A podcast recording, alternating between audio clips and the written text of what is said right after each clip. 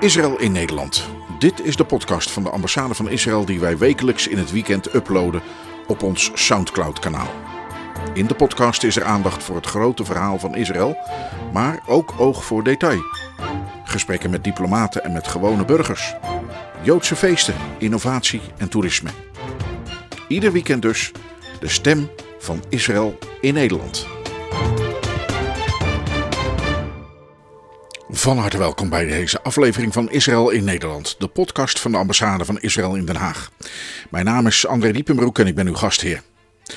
Je kunt wel eens een aardig idee hebben over wat we gaan doen in onze podcast, maar soms heb je net even een zetje in de rug nodig van iemand die even voorbij komt, zodat je het opeens voor je ziet. Zo gaan we het doen. We wilden een serie gesprekken starten over gender equality, gelijkheid tussen mannen en vrouwen, over gelijke kansen en mogelijkheden. Gesprekken die anderen inspireren, maar om nou een blik deskundige open te trekken. Tijdens het nadenken kwam ambassadeur Guilon voorbij, hoorde ons aan en zei toen: Geef het perspectief door twee vrouwen naast elkaar te zetten. Eén uit het Bijbelse verleden van Israël en een dame uit hedendaags Israël. En dat opende meteen mogelijkheden, opties, ideeën. In deze aflevering zetten wij het eerste vrouwelijke duo naast elkaar. Koningin Esther uit de Bijbel, natuurlijk vanwege het Purimfeest, en kapitein Valeria uit het Israëlische leger. Hoe breng je een historische figuur als koningin Esther tot leven? Dan moet je een goed verteller hebben. En die hebben we gevonden in rabbijn Marianne van Praag van de liberaal-Joodse gemeente te Den Haag. Zometeen eerst een gesprek over een koningin die haar volk redt van de ondergang. Een gesprek over inspiratie, traditie en het goddelijke wat verborgen is. En als tweede een gesprek in het Engels met een heuse kapitein uit het Israëlische leger. Maar eerst gaan we naar Purim, het feest van koningin Esther, Mordechai en de slechte Haman.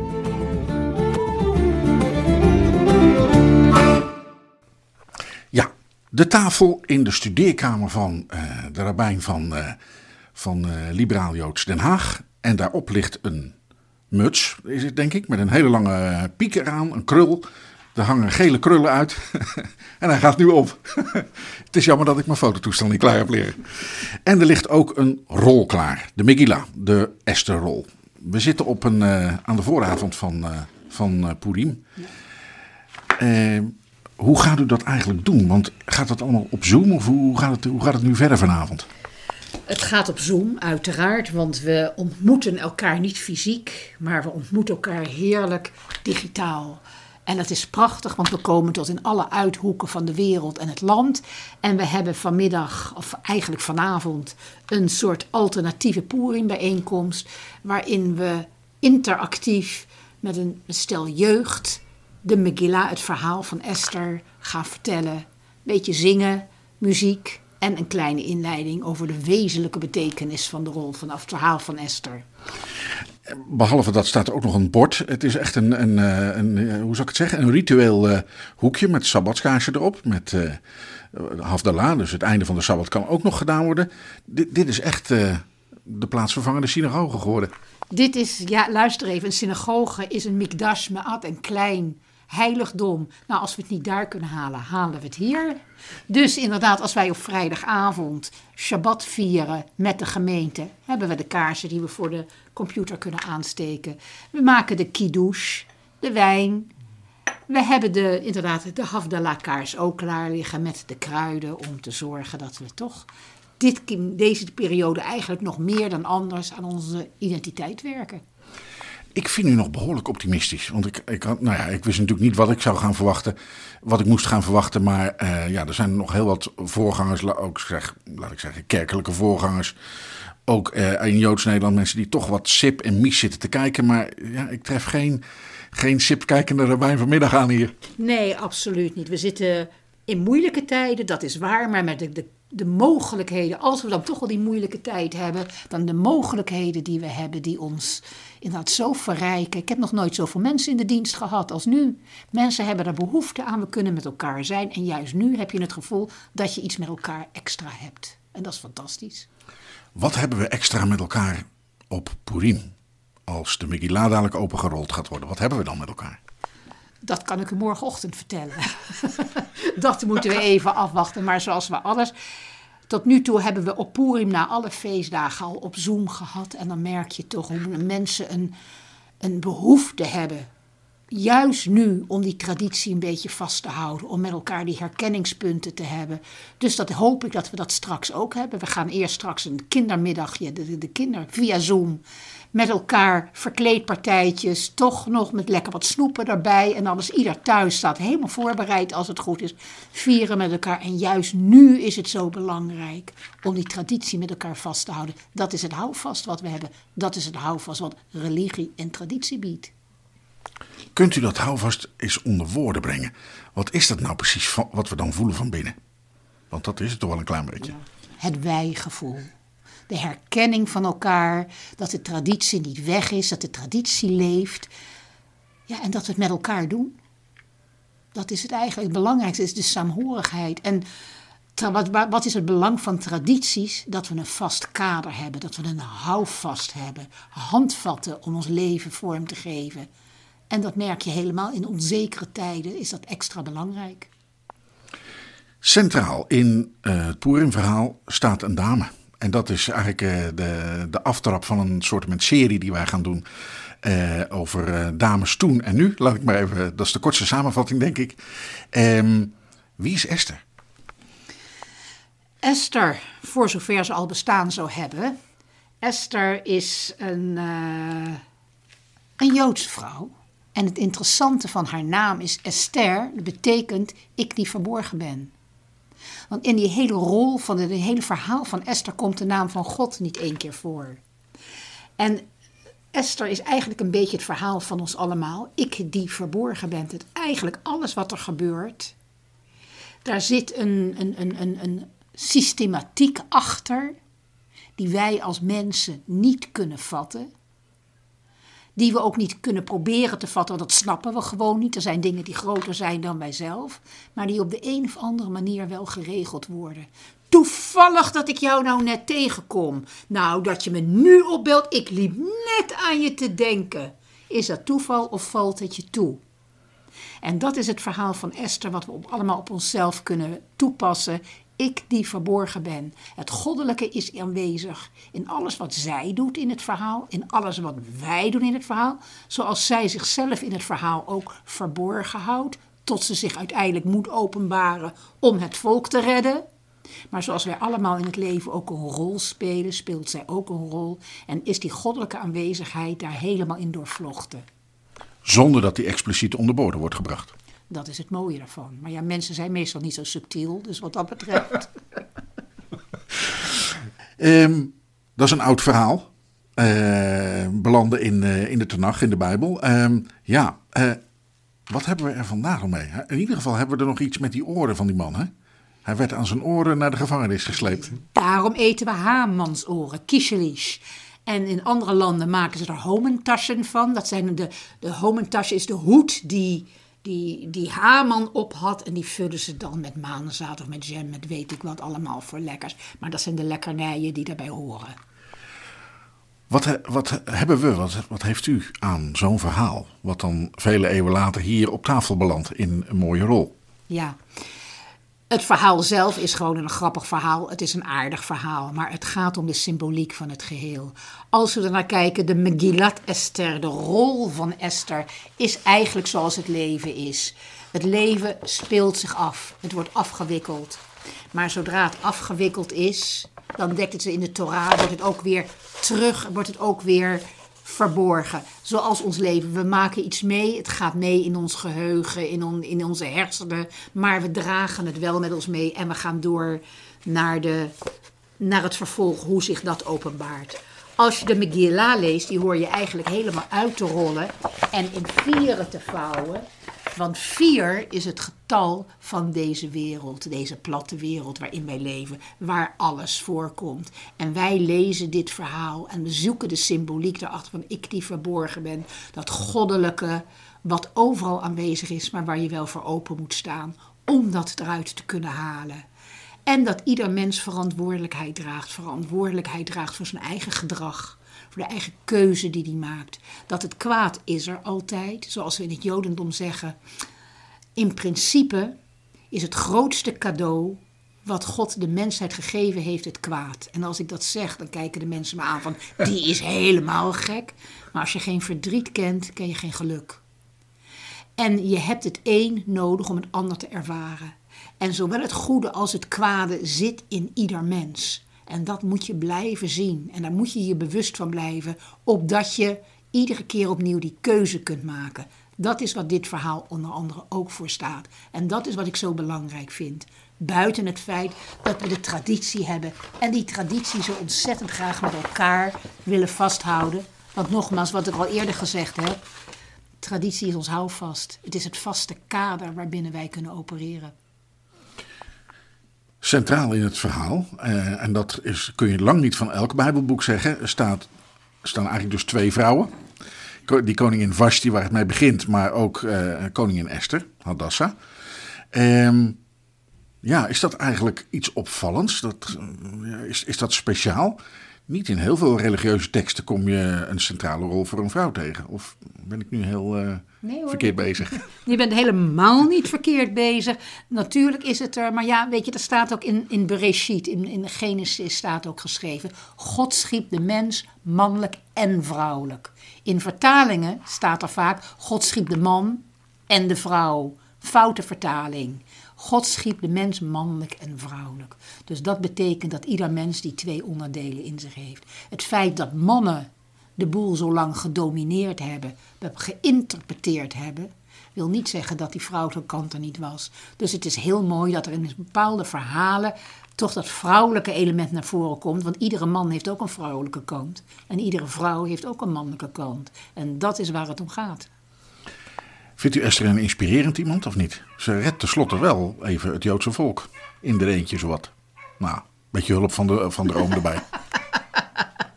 Als ze bestaan zou hebben. Ja, het is een beetje in ieder verhaal kun je, kun je zoeken. Kun je vinden wat je zoekt. En dat vind ik ook het leuke van het Jodendom, dat al die verschillende interpretaties mogelijk zijn. Dus het feit dat iemand verantwoordelijkheid neemt, en in dit geval een vrouw, is dat natuurlijk wel leuk om te laten zien. Ja, maar wij zijn er ook nog. Dat het aan de andere kant zo carnavalesk wordt. Dat doet er natuurlijk weer aan af. Want ja, je moet dronken zijn en je moet, je moet, je moet het verschil niet meer weten tussen goed en kwaad en weet ik wat. En, en het moet vooral een beeldschone vrouw zijn. Denk ik, al die clichés en zo. Maar ja, het is wel goed om af en toe je bewust te zijn dat die vrouwelijke rol niet weg te denken is. Carnavalesk, is dat, is dat niet zo leuk dan, om dat bij een feest te hebben? Uh, nou ja, het, het, het, is ook natuurlijk een beetje kijken naar de omgeving waar we in wonen en daar gebruiken van overnemen. En, en wij willen toch ook een leuk feest hebben. Dus net zoals het carnaval, het zit ook een beetje, een, beetje, in, een beetje in dezelfde tijdspannen. Dus dat is wel leuk, maar het gaat er natuurlijk om. Niet alleen maar de lolbroek zijn en, en, en, en, en, en het grappige. Dat, waardoor men vaak de wezenlijke betekenis vergeet. Nou is het gebruik dat als uh, de naam Haman in de synagoge valt, als hè, onder normale omstandigheden de rol daar wordt voorgelezen, dan uh, breekt er kabaal los. Gaat u stampen hier vanavond?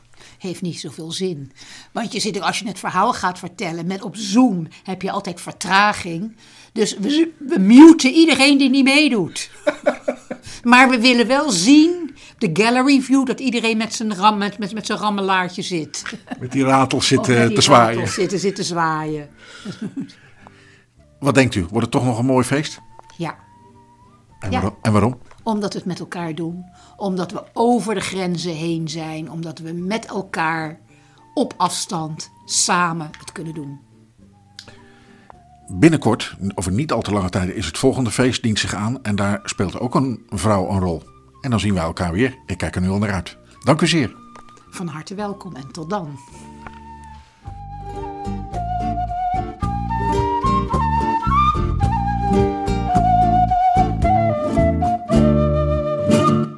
Koningin Esther, die op dappere wijze het lot van haar volk van diepe ellende wist te verkeren in een grote overwinning. Van de oudheid, het Perzische Rijk van enkele eeuwen voor het begin van de jaartelling, maken wij een enorme stap in de tijd naar de Joodse staat, anno 2021, waar het Purim is en de daden van koningin Esther worden herdacht. Daar ontmoeten wij de evenknie van Esther, ook een dame die bezig is om, samen met vele anderen, haar volk te redden. Dit keer niet van een menselijke vijand, maar van een virus. We belanden in het kantoor van kapitein Valeria Plam Eliau. Zij is 27 jaar oud en dient in het hoofdkwartier van het Home Command. Wij zouden dat de burgerbeveiliging noemen. We ontmoeten haar in een basis in het centrum van Israël. Valeria studeerde farmaceutica aan de Ben Gurion Universiteit van Beersheba. Kort na haar afstuderen is zij haar dienstplicht gaan vervullen en is nu officier. Nadat ze daarvoor de harde training heeft doorlopen aan de beroemde IDF Training Base Number 1. Vandaag is kapitein Plam Eliau verantwoordelijk voor alle medische voorraden van het IDF Home Command, wat in het achterliggende jaar verantwoordelijk werd voor de hulp aan de bevolking in de strijd tegen corona. Valeria zit dus in het epicentrum van die strijd. Gaat u zitten voor een gesprek over een zwaar jaar, over toewijding en plichtsbesef, over hoogte- en dieptepunten, over hoe het is om moeder te zijn van je dochter van vier en van alle soldaten die onder jouw commando vallen.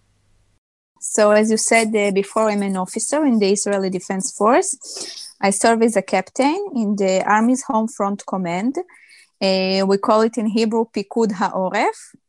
Uh, our responsibilities for the civil defense. Okay, we work to prepare the civilian population for a conflict or a disaster, and they assist the population during a crisis. Uh, the coronavirus is a pandemic that uh, we all agree is a, is a little disaster for the population and for our Yeah. country. Yeah. So the Home Front Command uh, took a lot of the responsibility to help the population during this uh, hard times. How did you get to that job? Was it something that you were always interested in, or you know the position got available and you thought like, oh well, let's try uh, try to, to take it to to take my army uh, my army uh, service in that direction? No, no, it was a big surprise for me. My education is a, is a pharmacist. I'm a pharmacist. I served in the army for uh, four years uh, before I started uh, this job. I started my job at the Home Front Command as repo- responsible from the, for the medical equipment. So, uh, so I had to be responsible at times of emergency about preparing the clinics and the medications we need to use for a uh, for the population, uh, including uh, earthquake, for example, or, or uh, other examples. Yep. And then the coronavirus started, the pandemic started, and we all understood that we have to help the civilians not only in preparing them for crises like earthquake, but also in uh, times of pandemic. And all my job Change. it was a new it was Probably. new for everyone yes it changed and it Yeah. was new for me too uh, i never mean, if we go back I now, like to- if we go back to uh, to one year, I mean, you've you've been uh, you entered this uh, this job uh, a little bit longer ago than uh, than the pandemic started. The pandemic Yes. is with us for a year now. Uh, you, yes and you i of started course had at, at the time september you had no idea what was coming your way, right?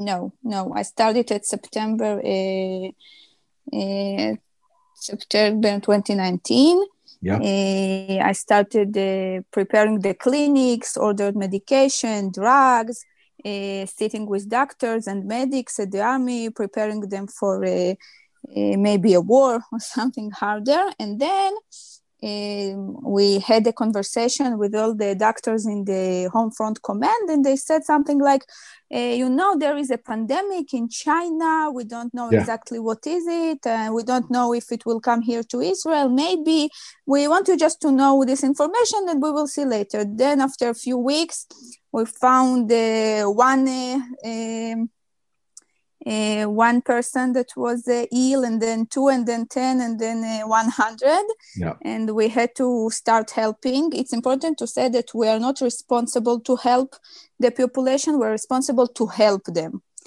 So the Minister of Health is responsible for all the Yeah.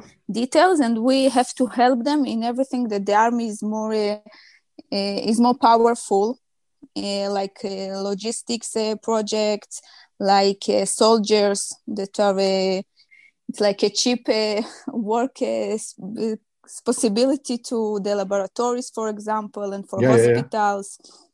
It's a big help for them. Yeah. So over the But time, no, also I the never thought.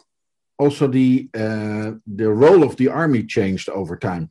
I mean, your Yes. job changed, but also the army's role. I mean, in the beginning, you know, they started uh, probably like uh, getting a phone call from other ministries, like, "Can you assist?" And then, oh, you know, when something starts and it got so big, Yes. so Yes. can you describe us a little bit, like how how that process uh, developed? Yes, so we are the Israeli Defense Force. So our job is to defend ourselves, ourselves in the case of a war. Yeah. As the Home Front Command, our job is to assist. So we, it's it was we do always. We have to assist the hospitals. We have to assist the civilians. Uh, but now it changed because the help changed. If we uh, we are uh, prepared to help them while we have the ruins after earthquake. Now we have to help them to vaccinate people for example. Now we have to help them if we have uh, corona units in hospitals and they need help. Now we have to help if we need to supply food for elderly people that are uh, quarantined in their house in their homes and they can't um, and they can't go and buy their own food. All the destination of the of the home front command is changed. This year is the year of coronavirus. It's like uh, it's our goal. Our goal is to support the civilians in all this uh, in all these hard times. We don't have we have no time to talk about uh, war or about uh, another uh, uh, i don't know under crisis in our country except of this pandemic Yep. Yeah. each uh, each day it's a, a new surprise for us each and every day Now, the Home Command is a relatively new branch to the army, right? It, when did it start? no we are not so new we we are now exactly 30 years that uh, the home front command is part of the army we call ourselves the orange army and the, all the Israel defense on the, the other side of israel defense force is like the green army Okay. the orange army is part of the civilians and not part of the soldiers like i'm now not in the army i'm now in the orange army because i uh, I am all my job and all my uh, look is to the civilians and to uh, the hospitals and to the people around me and not to the uh, to the war. Uh, but yes, we are. We can say that we are uh, new. When when did it start the Home Command? I mean, uh, was it something that from the beginning of the uh, the establishment of the state and the beginning of the Israel No. Defense Force? No, no, no. It wasn't from the beginning of the state. It was a, a war that uh, uh, the Okay. country understood that it's not enough to have soldiers to help uh, in case of a war or in case of dead people. We have to prepare the civilians for the war. We have to prepare the country and to help not only uh, not only to defend our country from the enemies, but also to defend ourselves from other cases like, of other crises that uh, can be around us. One of them is pandemic, but no one thought that we will uh, try it so hardly. And Yeah. Yeah, yeah. Um, now, what what is your role in the Home Command? Um, uh, this this uh, of course has to do with uh, with the pandemic. So you already told us a little bit about it, but what is exactly um, like the day to day task that you have to to do to perform in the in your job? So now I have uh, two main areas that I work in. The first one is I command the Army assistance to the civil corona labs. Uh, we provide manpower, I mean soldiers, uh, from uh, May this year, uh, no, the year before, to assist in uh, all the lo- logistical stages of the corona labs.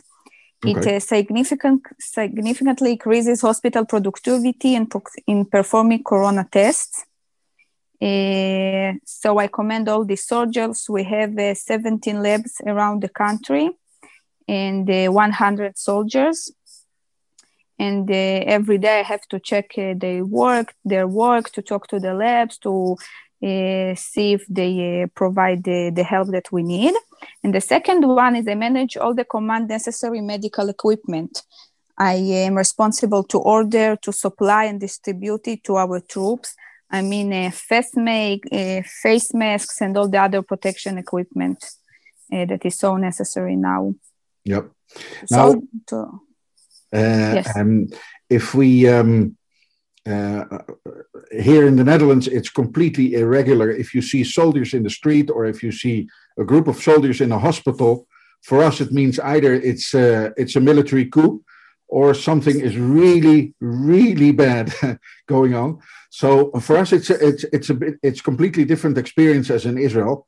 Uh, but still, I would like to know um, how does the civil and the uh, military uh, cooperation co- uh, uh, cooperation go? Is it? Uh, I mean, every Israeli is serving in the army at some point in his or her life, so everybody is a bit used to to army.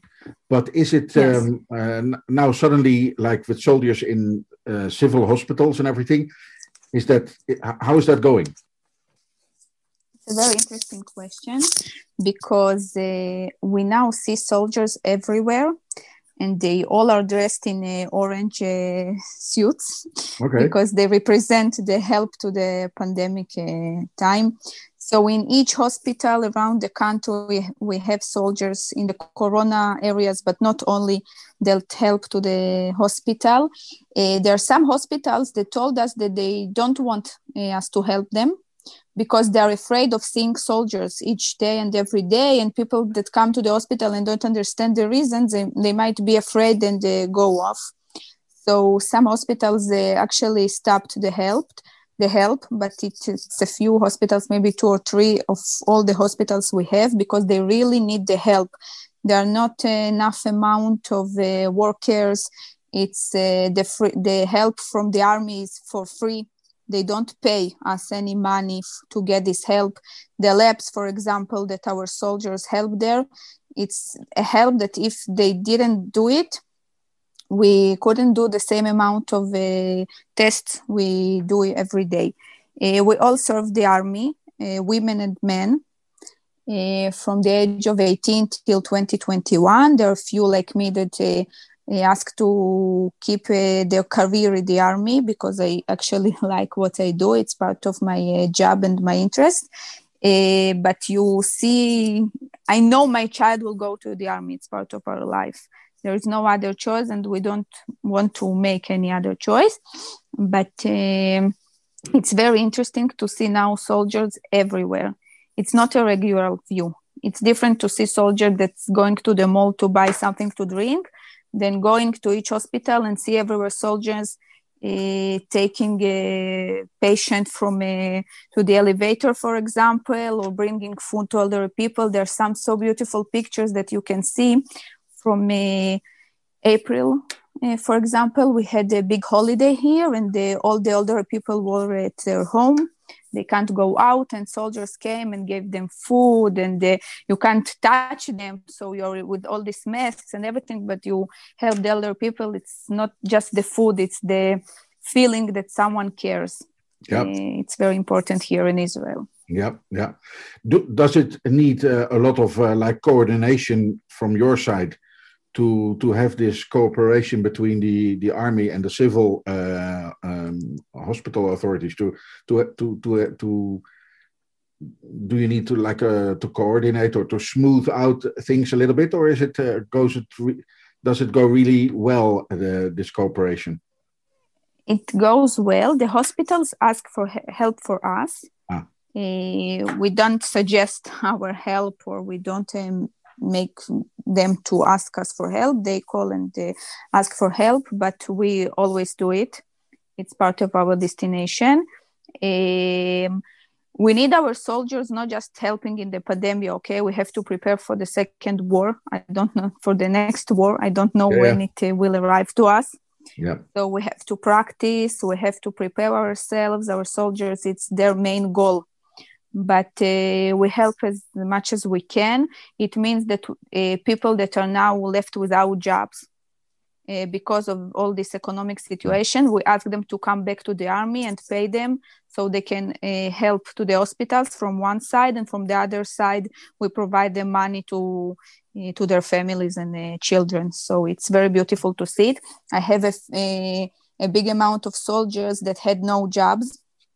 Uh, I asked them to come to the laboratories. We paid them for two or three months. And after they finished they stayed at the hospitals and now they work there by helping the laboratories. And now they have a, a place to work till this uh, pandemic will be over i hope so. Yeah yeah yeah now uh, a pandemic and corona especially maybe is not something that you can switch off at six o'clock in the evening to go home uh, you you're also a mother so i was thinking like uh, if you have a responsibility like yours I mean, all the logistics, um, uh, you know, uh, like also to, to the army unit yourself, like uh, providing masks and all the equipment that is needed. Also, if you're involved in uh, work in hospitals, that also doesn't stop at six or five o'clock in the afternoon.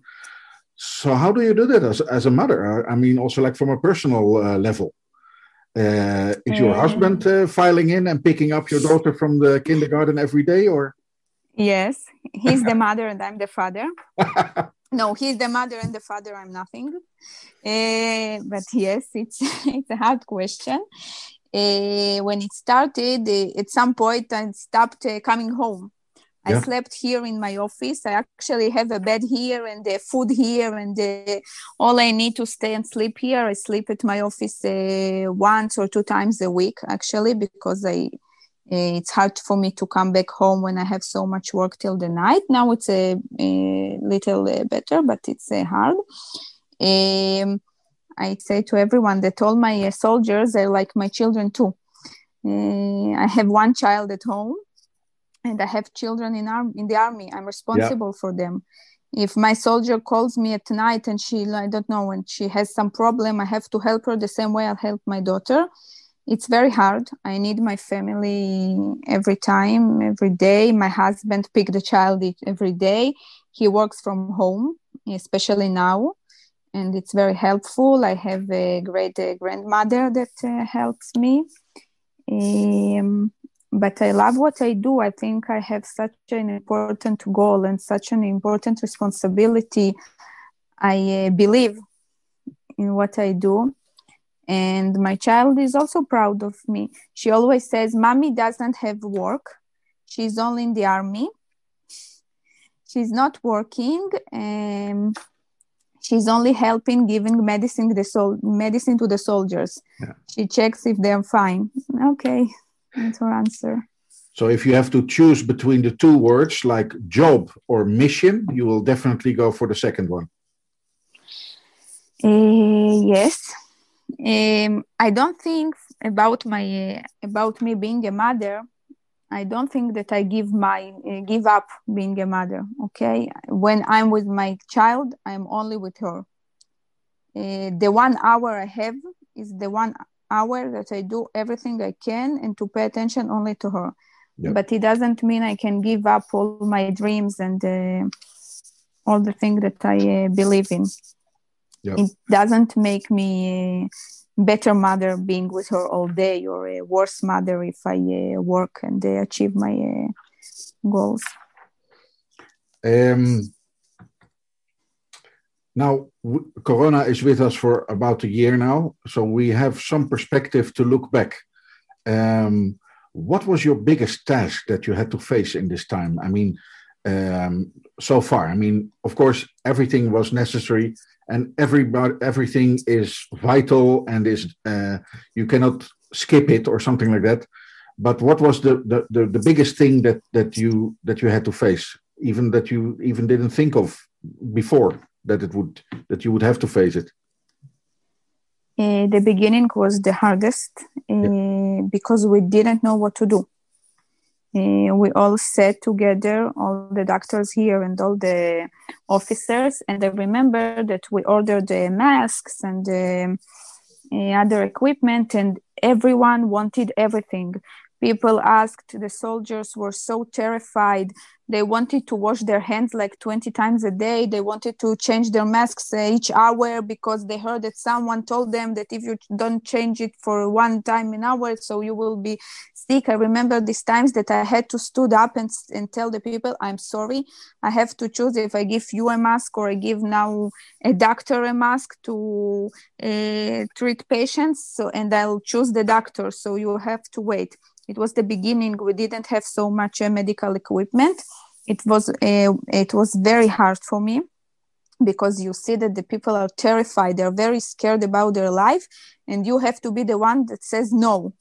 And it's not no because i don't want it's a no because i don't have. Um, um, with time we got more and more medical equipment and it was easier and people understood that it's uh, not what they think it's the right uh, answer but you have to listen to the professional people around you and understand it. Uh, not everyone understands it especially here in army. Uh, we have officers and uh, one that it uh, has a big bigger job uh, believes that he has to receive the, the biggest mask. It's not always the right thing to do. And i had to face it to face myself and say what I think it's the the right thing to do. Was it difficult? I mean, um, if you're in the army as a soldier, I mean, you to a certain point you just have to follow orders, but you as an officer, you have to decide which of the soldiers are going to you know to to sick people to hospitals or to a lab or to assist elderly people that maybe have it um, so they all can pick it up and everything like how um, i mean it's also maybe some uh, reason that you, just told us that you had a bed in your office that you were not sleeping actually from all those difficult decisions and everything. Uh, no, I slept. I was fine, but uh, I remember uh, cases that my commander gave me an instruction, and i had to stand up and say no i'm sorry i can't do it because it's not the right thing to do. Uh, i'm a pharmacist. I belong to the medical world. I know what i'm doing and uh, my commander is not always uh, from this the same area. He's not always a pharmacist or a doctor and he has different opinions and i can't accept these opinions.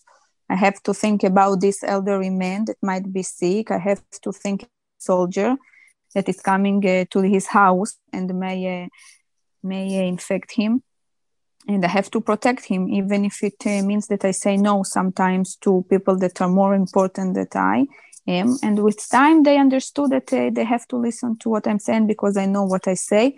And i never think about what looks better. I always think what makes our soldiers healthier and how to protect them. Yeah yeah very good. Now we are still, you know, in this uh, perspective, one year uh, after Corona. Um, what is it that you really take pride in? That you really think like, man, that was good that we did it. Wow, it's a big question. uh, a lot of things. But you have to take one. Uh, Okay, I think that uh, vaccinated uh, to vaccinate people against the coronavirus, we helped a lot to the civilians and to all population to start and vaccinate people. At the beginning, we didn't know if uh, they will agree to to get the vaccine. Yeah. People was were afraid from the corona, but also from the vaccination. So it took uh, some time uh, until people uh, agreed to come and get the vaccine against the disease, the virus. And I'm very proud of this achievement of Israel and the army and all involved.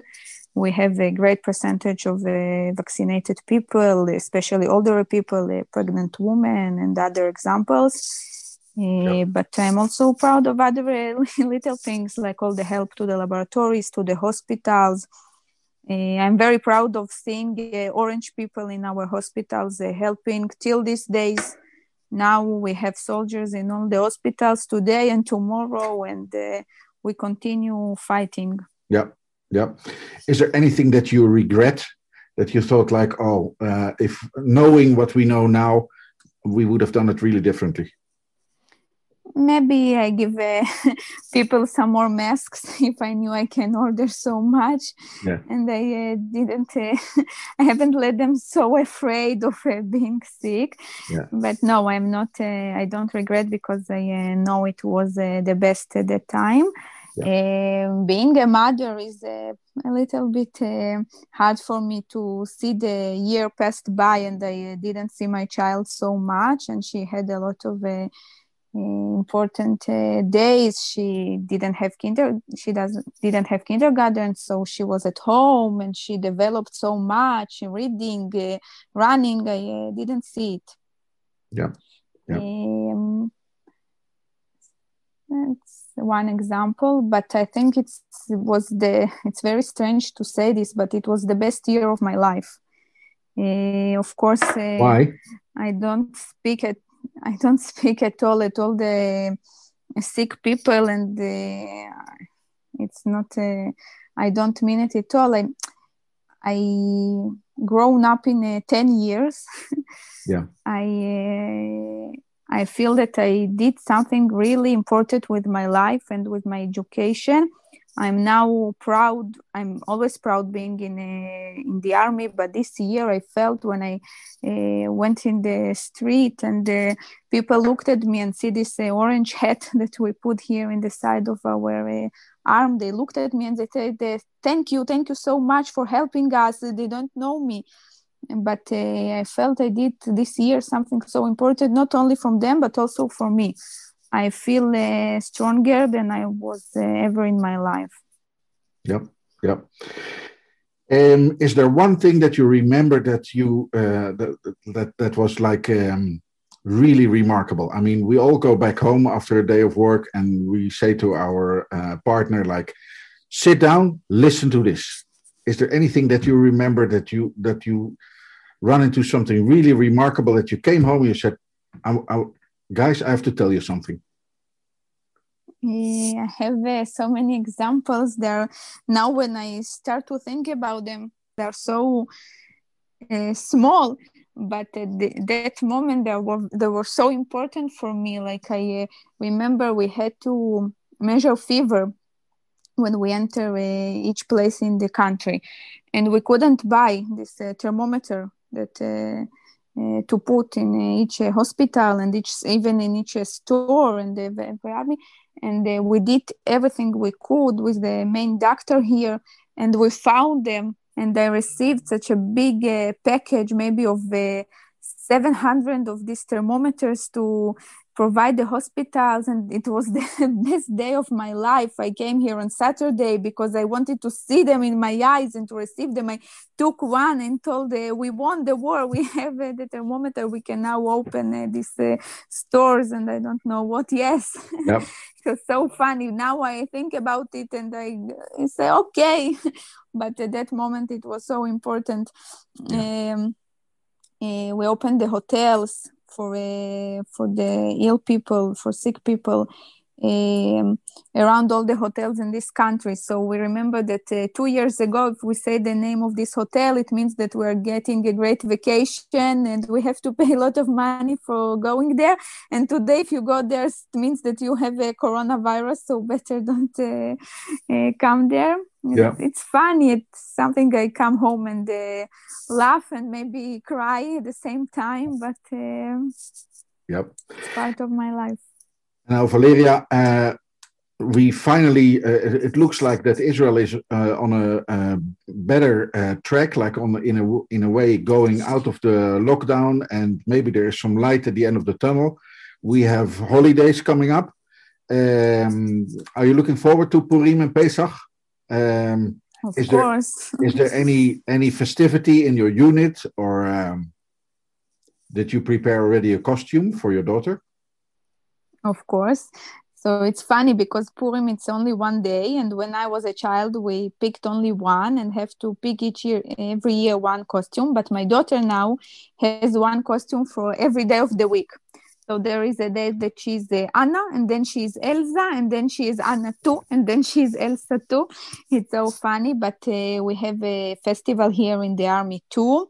Of course, only with masks, and we can uh, all collect together in the same place. We have to be two meters aside, but two meters inside.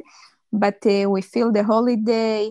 It's uh, it's a great uh, it's great to feel holidays again but uh, we don't remember the we don't forget that we have to uh, continue the same way because we don't want to go to the to Purim and the Pesach uh, the year before. Uh, they were very hard, uh, but yes, it feels much better. Uh, we all feel much better. Now you had a difficult year. On the other hand, it was something that you would have never wanted to miss would you like to recommend your job or uh, you know the tasks that you're doing uh, in this job to any other woman? Of course. I think that uh, every woman um, i will talk for my daughter for example and tell her that if she wants to be an astronaut or a doctor uh, doesn't matter what she has to do it. It does not interrupt in any uh, situation with her family and with her desire being a mother I think that the army is a great uh, opportunity for all the women. I feel uh, equal to all the men around me. Uh, I have the same opportunity, and sometimes they look at me and they say, "I can't believe that you have a child in your house, in your home, and you're here doing the same that we do." Of course, I recommend every woman to to make her dream comes true. It's the most important thing for me. Now we've been wearing for over a year those face masks, those ugly blue or white or whatever we color we have. Um, what kind of mask are you preparing for yourself for Purim? I'm going to be Super Mario. Me and my husband. Super Mario. Well, uh, Super Mario. Valeria, it was really a pleasure to have you uh, in our podcast. Uh, thank you so much for sharing all of this uh, with us. And Thank we wish you, you uh, Chag Sameach, happy holidays. Chag and of course, a lot of a lot of Hatzlacha and uh, Bria to all of you in the Orange Unit. Thanks again. Thank you so much. Chag Sameach. En dat zei kapitein Valeria Plam Eliaou van het Home Command van de Israel Defense Force. En behalve moeder is zij dus ook verantwoordelijk voor alle logistieke steun die het leger geeft aan de bestrijding van corona in Israël. Mooi is om ook te vermelden dat het zojuist bekend is geworden dat Valeria de Home Command's Independence Day Award wegens Excellence in Service heeft toegekend gekregen. Uitstekende staat van dienst dus. Vanuit Den Haag feliciteren wij haar daarmee van harte. Daarmee komen we aan het einde van deze podcastaflevering van Israël in Nederland. Meer informatie over het Home Command en het werk van kapitein Plan Eliaou treft u aan op onze Facebookpagina. Een link daarnaar treft u aan op de Soundcloud-pagina van deze podcast. Even kijken en doorklikken op soundcloud.com slash in Nederland. Vergeet u niet volger te worden of u te abonneren. Zo blijft u steeds op de hoogte van wat we doen. Dat kan via Spotify, Apple Podcast, Stitcher of gewoon via ons Soundcloud-account. Voor wat ons betreft, dank voor het luisteren en graag tot volgende week.